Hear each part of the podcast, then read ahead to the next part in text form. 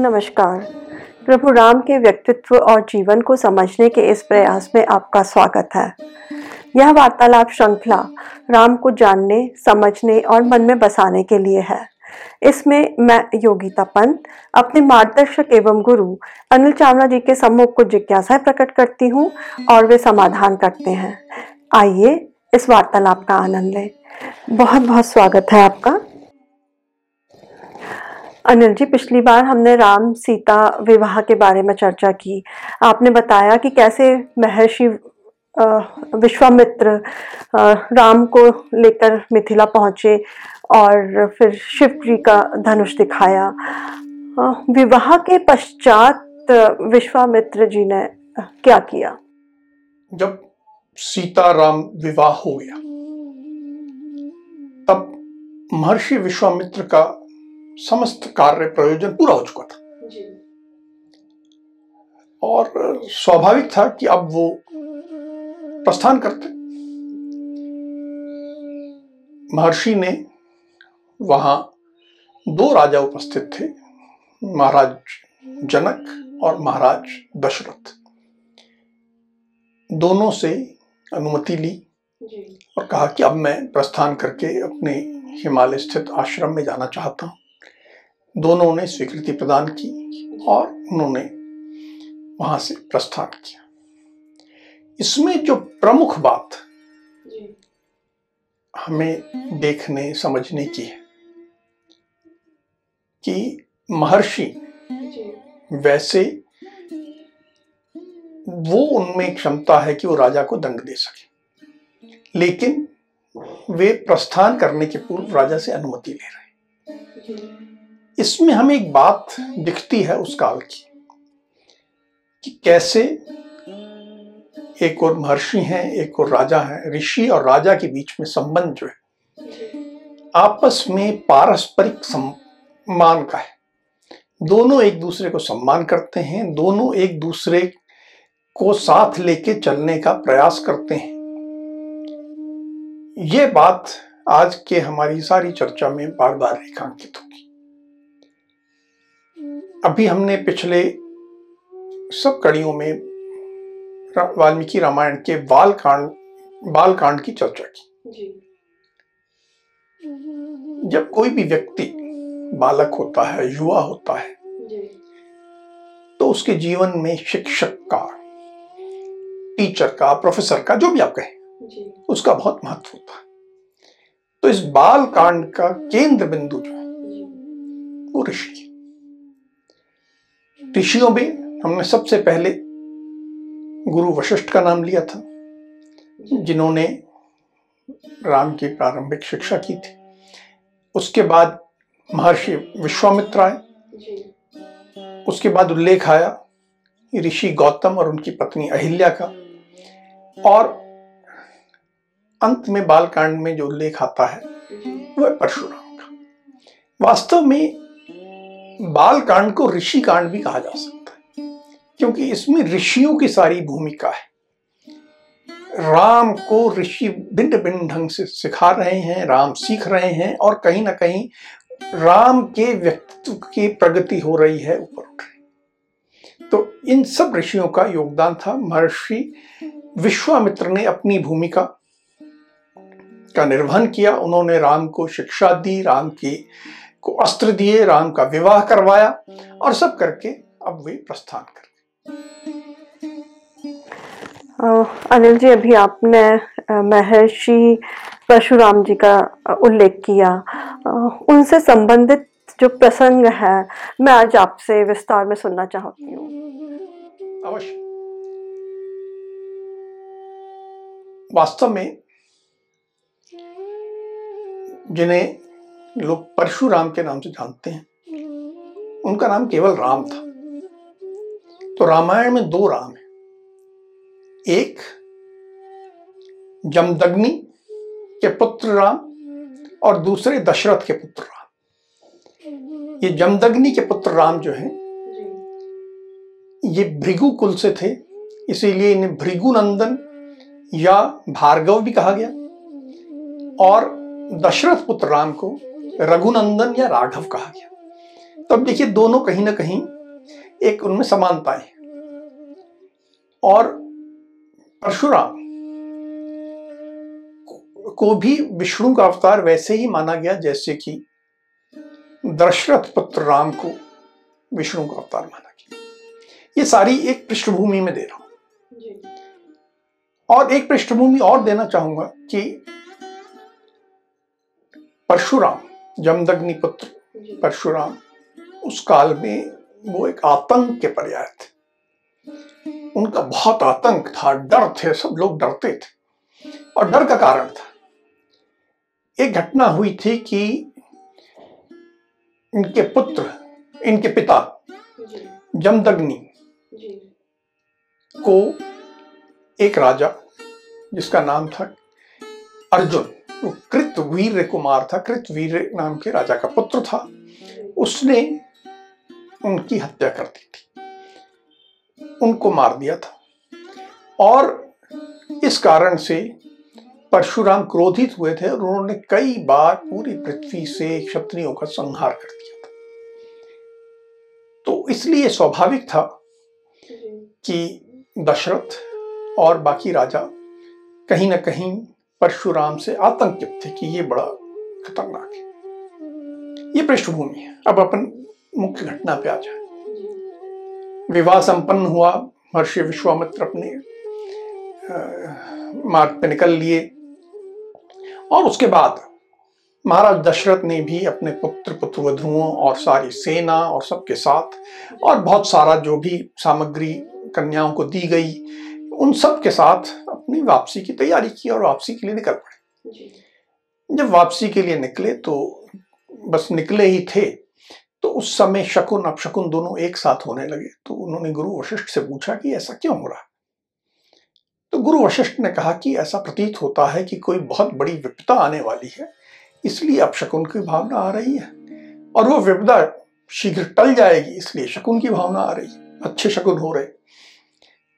ये बात कर ही रहे थे कि इतने में एक आंधी सी उठी और जैसे बड़े बड़े वृक्ष भी धराशायी हो गए, सब तरफ़ धूल छा गई और पूरी सेना जो थी धूल से ढक गई और ऐसी आंधी, ऐसे भयंकर वातावरण में अचानक वहाँ पर जैसे आसमान से टपक पड़े हों, वैसे एक भयंकर दिखने वाले एक हाथ में फरसा लिए हुए, एक हाथ में धनुष लिए हुए ऋषि परशुराम प्रकट होते हैं। उनको देखते ही घबराहट मच जाती है ये यहाँ क्यों आ गए?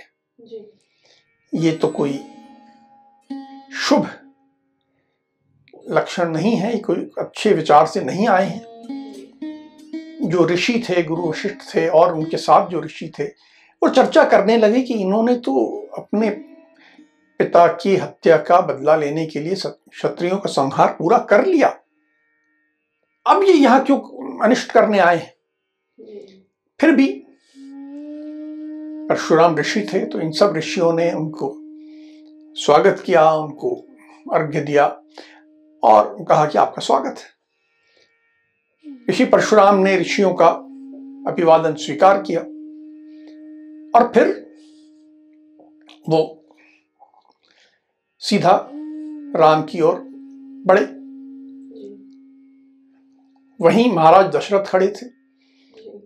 उनके प्रति कोई शिष्टाचार नहीं कोई सम्मान का भाव नहीं कोई अभिवादन नहीं। और दशरथ पुत्र राम से को संबोधित करते हुए बड़े क्रोधित भाव से कहने लगे कि मैंने सुना है कि तुमने शिव का धनुष तोड़ा है। ये मैंने सुना और मैं तुरंत महेंद्र पर्वत जहाँ मैं रहता हूँ, वहाँ से चला आया हूँ। मैं देखना चाहता हूँ कि वास्तव में क्या बात है। और ये मेरा धनुष है, वो उसी धनुष जैसा है जो तूने तोड़ा है। वो शिव जी का धनुष था, ये विष्णु का धनुष है। और मैं चाहता हूँ कि तू इस धनुष को ले और इस पर तीर चढ़ा के दिखा। यदि तू इस पर तीर चढ़ा लेगा तो मैं समझूँगा कि तू मुझसे द्वंद्व युद्ध करने के योग्य है। और मैं तब तुझसे द्वंद्व युद्ध करूँ। ये बात सुनते ही महाराज दशरथ घबरा गए वो आए, उन्होंने ऋषि को प्रणाम किया। कहा कि ऋषिवर, आप इतने क्रोधित होकर यहाँ क्यों आए? आपका जो हम क्षत्रियों पे क्रोध था, वो तो उसका मामला तो कब का निपट चुका है? आपने कई बार क्षत्रियों का संहार कर लिया। अब आप मेरे परिवार का संहार करने क्यों आए? और यदि आप ये सोच रहे हैं कि केवल राम का संहार कर देंगे तो राम का संहार होगा तो हम भी सब मर जाएँगे। तो कृपया ऐसा अनिष्ट ना करें, मेरी आपसे प्रार्थना है कि आप चले जाएँ। और यहाँ ये युद्ध की बात ना करें। लेकिन महर्षि परशुराम ने उनकी तरफ़ कोई ध्यान नहीं दिया। वो दशरथ पुत्र राम से बात करते रहे। कि सुनो। देवताओं के यहाँ जो शिल्पी है विश्वकर्मा, उसने दो धनुष बनाए थे। एक धनुष वो था जो शिव जी के पास था और दूसरा धनुष जो था वो विष्णु के पास दिया गया। और वो विष्णु के पास से भृगु वंशजों के पास आया और वहाँ से मेरे पास आया। और तुम वास्तव में यदि तुमने कुछ क्षमता है इस धनुष को उठा के प्रत्यंचा चढ़ा के दिखा। तो ये सारी बात सुन के दशरथ पुत्र अभी तक बड़ा संकोच में थे, लेकिन अब उनके मन में एक क्रोध आया। वो संकोच में क्यों थे? कि एक और महर्षि बैठे हैं, आए हुए हैं, एक और उनके पिता हैं। तो पिता और महर्षि को बात करनी चाहिए, मैं तो बालक हूँ सोलह साल का। मेरा बोलना उपयुक्त नहीं होगा लेकिन जब उन्हें ही संबोधित करके बात कही जा रही थी तो उन्होंने उत्तर दिया और कहा कि महर्षि मैं अभी तक संकोच कर रहा था क्योंकि मेरे पिता यहाँ उपस्थित हैं। और जब दो बड़े बात कर रहे हैं तो मुझे बीच में बोलना नहीं चाहिए लेकिन आपने मुझे संबोधित करके कहा है। और आप ब्राह्मण हैं, आप ब्राह्मण कर्म करते हैं, इसलिए मेरे लिए सम्मानित है, लेकिन मैं भी क्षत्रिय हूँ और आपको भी मुझे सम्मान देना चाहिए था। वो आपने नहीं दिया है। मैंने आपको पहले बताया कि दोनों को एक दूसरे को सम्मान देना होता है। आपने मुझे सम्मान नहीं दिया है। और आपने जिस ढंग से मुझसे बात की है, युद्ध के लिए ललकारा है तो अब मेरा समय आ गया है कि मैं भी आपको अपनी पराक्रम दिखाऊँ। ये कहने के बाद दशरथ पुत्र राम ने जमदग्नि पुत्र राम भार्गव राम से के हाथ से वो विष्णु का धनुष ले लिया और उस पर प्रत्यंचा चढ़ाई और उस पर जो बाण था वो भी चढ़ा दिया। अब बाण चढ़ाने के बाद जब उन्होंने विष्णु का धनुष भृगुनंदन राम के हाथ से ले लिया। तो जैसे ही लिया तो भृगुनंदन के पास जो भी विष्णु के अवतार की शक्तियाँ थी वो उसी क्षण समाप्त हो गई। और परशुराम को यह एहसास हो गया कि अब मेरे पास वो विष्णु के अवतार वाली कोई शक्ति नहीं बची और ये जो मेरे सामने व्यक्ति खड़ा है राम दशरथ पुत्र राम इसमें वो सारी शक्ति आ चुकी। पर इन्होंने धृष्टता की थी। युद्ध के लिए ललकारा था। और ये बहुत बड़ी गलती थी। मैंने पहले ही बताया कि ऋषि और राजा के बीच में संबंध महावत और हाथी का होता है। महावत और हाथी दोनों को एक दूसरे का सम्मान करना पड़ेगा। तभी एक साथ मिलकर वो शक्ति बनेंगे, नहीं तो दोनों एक दूसरे को समाप्त करें। पर भृगुनंदन राम दृष्टता कर चुके थे। अब दशरथ पुत्र राम ने प्रत्यंचा चढ़ा के विष्णु के धनुष पे बाण चढ़ा लिया था। अब उन्होंने परशुराम से कहा कि, ऋषिवर, आप ऋषि हैं, ब्राह्मण कर्म में लीन हैं और साथ में जिनसे मैंने अभी बहुत कुछ पाया है महर्षि विश्वामित्र उनसे भी आपके संबंध हैं। इन तीनों कारणों से मैं आप पर यह बाण नहीं चला सकता। लेकिन इस बाण की मर्यादा यह है कि बाण एक बार प्रत्यंचा पे चढ़ा है तो इससे कुछ ना कुछ तो मुझे चोट करनी पड़ेगी। तो मेरे पास दो विकल्प है। आपके पास एक शक्ति है कि आप किसी भी स्थान पर मन की गति से कहीं भी पहुँच सकते हो। या तो मैं इस शक्ति को इस बाण से समाप्त कर देता हूँ। या मैं इस बाण से आपके आज तक के अर्जित सारे पुण्यों को समाप्त कर देता हूँ। अब घबराने की बारी। भृगुनंदन की थी। वे समझ चुके थे कि वे हार चुके हैं समाप्त हो गए। अब वो गिड़गिड़ाने लगे। उन्होंने कहा, देखो, मैं बहुत दूर से आया आप एक दूरी की कल्पना कीजिए। महेंद्र पर्वत लगभग गोमांतक यानी आज के गोवा के पास, और ये खड़े हैं मिथिला के पास, यानी नेपाल के पास। मैंने अपने गुरु कश्यप को जब सारी पृथ्वी दान में दी थी तो उन्होंने मुझसे शर्त रखी थी कि इस पृथ्वी पे तुम रात नहीं गुजारोगे। तो मैं रात्रि समय वहाँ महेंद्र पर्वत पर ही रहता हूँ। और अगर आप मेरी गमन करने की शक्ति ले लोगे तो मेरे को तो वहाँ महेंद्र पर्वत पहुँचने में बहुत लंबा समय लग जाएगा। तो कृपया करके मेरी ये मन की गति से गमन करने की शक्ति मत लीजिए। मेरे सारे पुण्यों को आप समाप्त कर दीजिए। तो दशरथ पुत्र राम ने वो बाण छोड़ा और महर्षि परशुराम के समस्त उन को जो भी उन्होंने अर्जित किए थे तब तक सब समाप्त कर दिया।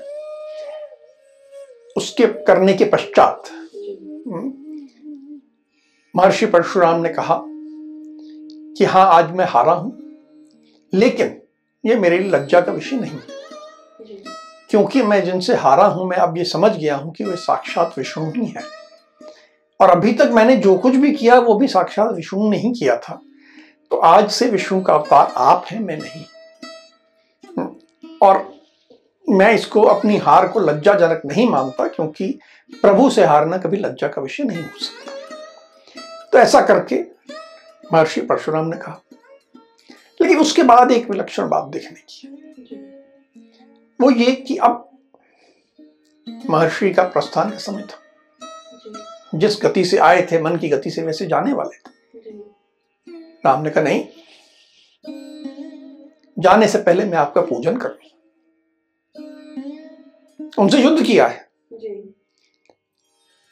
भृगुनंदन ने गलती भी की है लेकिन उन्होंने कहा नहीं वो एक तरफ़ आप में ज्ञान है आप ऋषि तो हैं ही आपके पुण्य समाप्त हुए आप में ऋषि हैं। और एक राजा या राजकुमार होने के नाते मैं आपका पूजन करूँ तो ये सारी घटना के बावजूद दशरथ पुत्र राम ने भृगुनंदन राम की पूजन किया और उसके बाद भृगुनंदन राम ने दशरथ पुत्र राम की परिक्रमा करी। ये जो संबंध है राजा का और ऋषि का कुछ खटपट हुई कुछ दिक्कत आई कुछ एक ने गलती की दूसरे ने दंड दिया ये हुआ। लेकिन पारस्परिक सम्मान बना रहे। ये मूल भाव लेते हुए ये इस घटना में हुआ और उसके बाद स्थान हुआ। फिर स्वाभाविक है कि दशरथ जो बेसुध हो गए थे इस सारी पहले के वार्तालाप से परशुराम को देख के राम गए। उनको कहा कि अब चले अपन। और फिर उसके बाद उन्होंने अयोध्या के लिए अनिल जी बहुत ही रोचक और महत्वपूर्ण जानकारी आपने दी। अब अब आगे तुम प्रश्न मत करो। अभी पिछली सब चर्चाओं में तुम प्रश्न करती रही हो मैं उत्तर देता। रहा अब स्थिति थोड़ी बदल दे। अब मैं प्रश्न करूँगा और तुम उत्तर दोगे। प्रश्न ये है कि हमने अभी तक की चर्चा में पाँच प्रकरण पहले हो गए आज छठा है। पूरे बाल कांड जो है वाल्मीकि रामायण का उसका पूरा हमने पर पूरी चर्चा कर ली और अब हम समापन पे पहुँच गए हैं बाल कांड के समापन। मेरा तुमसे प्रश्न ये है कि इस सबको सुनने के बाद तुमने क्या सीखा राम के बारे में क्या समझा क्या तुमने ग्रहण किया? वो मुझे और दर्शकों को बताओ। ग्रहण करने की बात है तो बहुत ही कठिन है। हाँ जो उनके व्यक्तित्व के बारे में जो अभी तक पता चलता है कि वो तो उनमें राजकुमार होने के बावजूद उनमें घमंड नहीं था। परिश्रमी थे और विपत्ति आने पे घबराते नहीं थे। डटकर मुकाबला करते थे चाहे कुछ भी हो जाए और गुरुजनों का सम्मान करते थे, आदर करते थे उनका। और उनमें अपने कर्मों पे, कर्म करने में वो विश्वास रखते थे। मुझे एक चीज़ जो बहुत प्रभावित करती है कि ऐसा नहीं कहीं अभी तक हमें देखने में मिला कि वो एक इतने बार मंत्रों का जाप कर लो तो आपकी ये समस्या का समाधान हो जाएगा। या इतने पूजा, इतने घंटे लगा कर के पूजा पाठ कर लो तो आप पे जो विपत्ति आई है वो टल जाएगी। ये सब नहीं है। वो अपने कर्मों में कि हाँ परिश्रम करके, मुकाबला करके, परिस्थिति का सामना करके उससे पार निकले। तो बहुत अच्छा। बिल्कुल ठीक बात है। राम के जीवन से हमें जूझने की मेहनत करने की हर परिस्थिति का सामना करने की अपनी क्षमताओं को बढ़ाने की लगातार प्रयास करके अपनी क्षमताओं को बढ़ाना ये प्रेरणा मिलती है। साथ ही जैसे तुमने बिल्कुल ठीक कहा कि राम ने कभी उस काल में कोई मंदिर तो शायद थे ही नहीं। जिससे हम कहते हैं कि इतने बार आप ये मंत्र कर लो या ये इस तरह के रिचुअल्स कह सकते हैं या किसी तरह के आ, किसी भी प्रकार का ऐसा कार्यक्रम जिसमें केवल नाम लेना है या स्मरण करना है उससे उद्धार हो जाएगा ये बात कहीं राम के व्यक्तित्व से हमें नहीं मिलती।